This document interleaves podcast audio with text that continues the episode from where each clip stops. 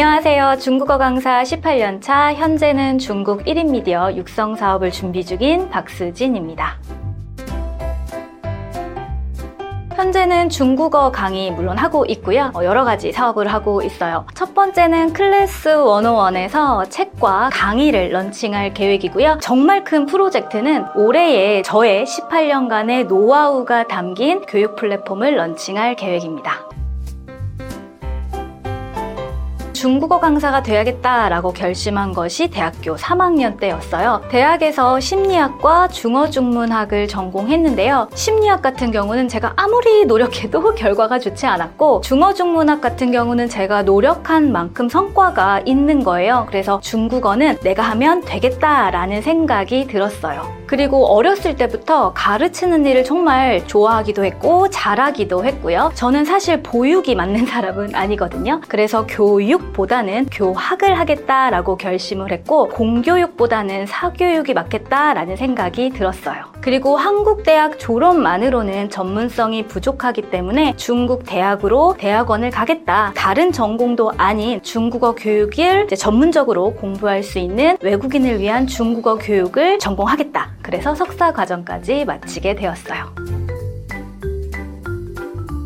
소위 명문대학을 졸업한 것도 아니고 어릴 때부터 중국에서 오래 살았던 것도 아니었기 때문에 저의 대학 졸업 스펙만으로는 대형 어학원 이런 곳에 취업을 할 수가 없었어요. 그 당시만 해도 대형 어학원에 있는 강사님들의 스펙이 좀 어마어마했거든요. 명문대를 나오거나 중국에서 대학을 나왔거나 그럼 어떻게 하면 좋을까 고민을 하다가 중국 유학을 떠나게 된 것입니다. 강사는 학력, 지식의 깊이 그런 것도 중요하지만 현장에서의 경험, 경력 경력도 정말 중요하거든요. 특이하게 저는 중국 유학을 가기 전 한국어 강사 양성 과정을 이수했습니다. 연세대에서 하는 과정이었는데요. 내가 한국인으로서 중국에 갔을 때 할 수 있는 일이 뭘까 생각했더니 한국어 강사다. 나의 전문성을 키울 수 있는 좋은 밑거름이 되겠다라고 생각을 한 것이죠. 물론 오기만 하면 자리를 주겠다라고 한 곳은 없었어요. 그런데 제가 중국 유학을 준비를 했을 때 굉장히 많이 참고했던 카페가 있거든요. 다음에 부규모라는 카페가 있는데 그곳에 있는 아르바이트 공지를 보니까 한국어 교사 양성 과정을 이수한 사람이라면 한국어 강사의 채용이 참 잘 되겠다라는 생각이 들었어요. 그 치트키로 한국어 강사 양성 과정 수료증을 선택한 거죠. 저는 대학원을 제가 직접 돈을 벌어서 가야 했어요. 이왕 벌어야 하는 돈, 제 일과 관련이 있고 좋은 커리어가 되는 것이라면 얼마나 좋을까요? 1학년 2학기 때부터 북경 39 중학에서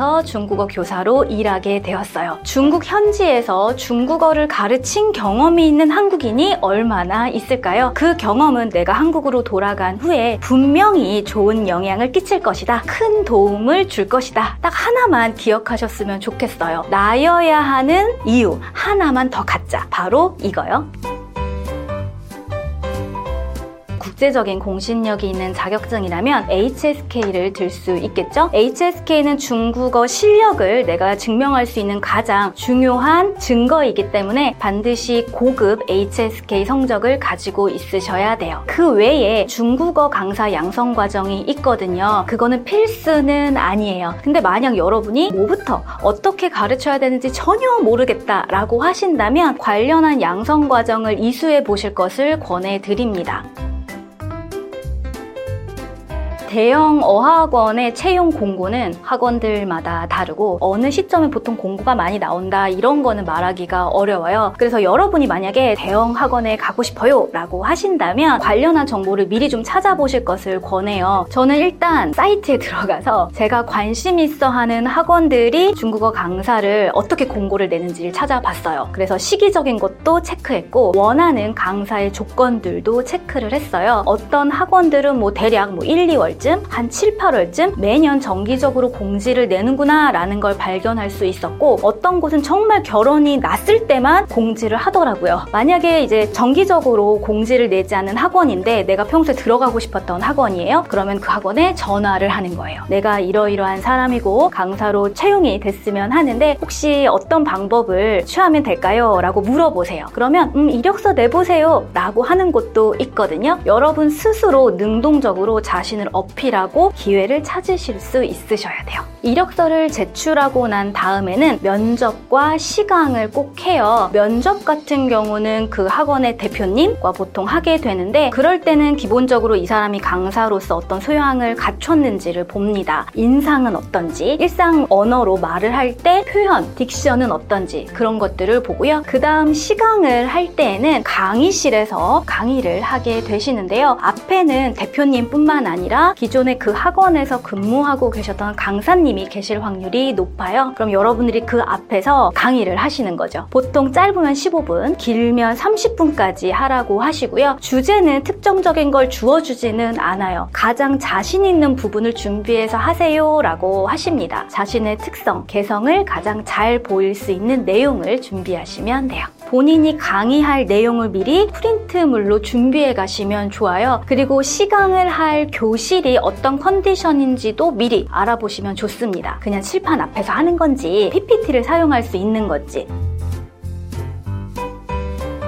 강사는 보통 프리랜서로 일을 해요. 4대 보험을 적용받는 그런 근로자로는 정말 드물어요. 학원에 소속된 강사는 본인의 이제 수업 스케줄대로 출퇴근 시간이 정해지는데요. 수업이 없는 시간에는 뭐 자유롭게 쓰셔도 돼요. 수업 자료를 준비하실 수도 있고 개인 용무를 보실 수도 있습니다. 초년생 분들은 딴 거 할 시간 없어요. 무조건 수업 없는 시간에는 강의 준비를 한다. 꼼짝없이 그래야 한다라고 생각하시면 돼요. 저는 지금 학원에 소속돼 있지 않아서 저의 하루 일과 스케줄은 100% 제가 정하거든요. 보통 아침 8시에 일어나요. 사실 저는 아침형 인간이 아니에요. 9시부터 이제 하루 일과를 시작을 하는데 10시까지는 제가 전철로 이동하는 시간이에요. 전철 이동하는 시간에 뭘 하느냐? 바로 인스타그램 피드를 올립니다. 매일매일 제가 이동하는 시간에 올리다 보니까 제 인스타 피드는 지금 벌써 1000개가 넘어요.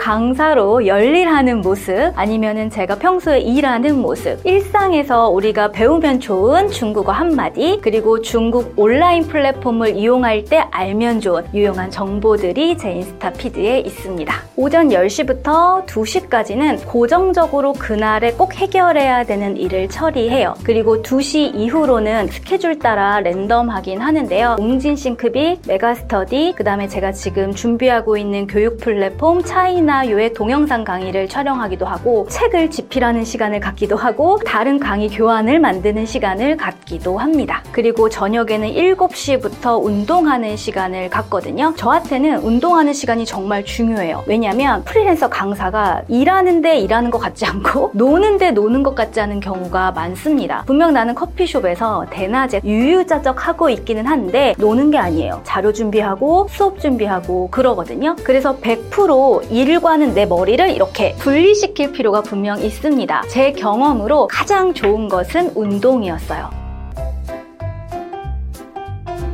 수입에 대해서는 제가 정말 할 말이 많아요. 대형 어학원에 있는 외국어 강사라고 하면 사람들은 와, 돈 되게 많이 벌겠다. 이렇게 생각을 하거든요. 그런데 강사라는 직업은 정말 100% 능력제예요. 그리고 처음에는 본인의 어떤 팬층이 없잖아요. 학생들도 없고 인지도도 없다 보니까 처음에는 힘들어요. 힘든데 본인이 노력하는 것에 따라서 이제 수업이 많아지고 수입도 저절로 올라가게 되는 거죠. 그래도 대형 어학원에 들어 가면 어느 정도 수입은 보장되잖아요. 라고 생각하실 수도 있어요. 그런데 수업만으로 수입을 올리시는 거는 아니에요. 책을 쓴다든지 아니면 외부 강의를 한다든지 동영상 강의를 찍는 등 그런 다양한 활동을 통해서 수입을 올리시고 계십니다. 사실 어떤 어떤 학원에 있는 강사다라고 하면 그 학원의 타이틀만으로도 기본적으로 이 강사님이 가지고 있는 수준, 능력을 인정하는 경향이 있어요. 그렇다 보니 작은 학원에 계신 강사님들보다는 큰 학원에 있는 강사님들이 책을 낸다든지 동영상 강의를 찍는 다양한 기회를 가지시기 쉽습니다. 저는 한국에 돌아와서 대형 어학원에서 HSK 강사로 2년 동안 일했어요. 그리고 난 후에는 대치동에서 교습 소 교육소를 운영했었는데요. 오프라인에서는 중고등학생들을 가르쳤고 온라인에서는 청소년부터 대학생까지 두루 HSK와 어법을 가르쳤습니다. 그리고 제가 냈던 책이 6권 정도 되는데요. 인쇄를 통한 수입도 거두고 있어요. 이렇게 다양한 활동을 하는 만큼 수입도 점점 늘었어요. 그래서 매출 1억 정도까지도 거두었습니다. 강사라는 일은 비수기와 성수기가 있어요. 비수기의 틈을 메꿔야 되잖아요.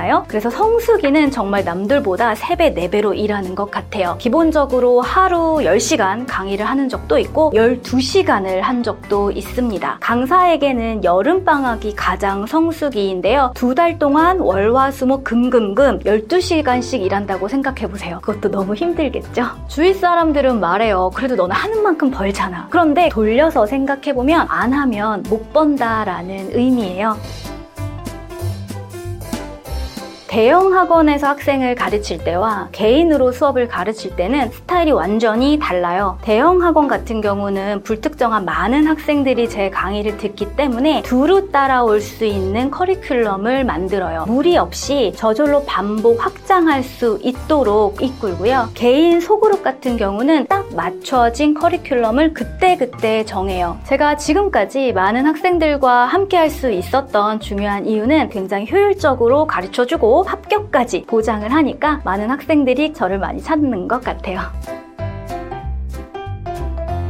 외모는 무시할 수는 없죠. 그런데 연예인처럼 잘생기고 예쁘고 이렇지는 않아도 돼요. 학생들이 선생님에게 원하는 것은 내가 잘 공부할 수 있도록 이끌어줄 수 있는 사람이냐라는 거거든요. 외모라고 한다는 것은 인상이라고 보시면 더 좋을 것 같아요. 신뢰감을 줄 수 있는 것이 가장 포인트라고 생각을 해요. 지저분하지 않으면 되지 않을까요? 담배 냄새가 난다든지 술 냄새가 조금 난다든지 손톱, 코털 막 이런 거 그러한 좀 깔끔함 만 좀 신경 쓰시면 되지 않을까.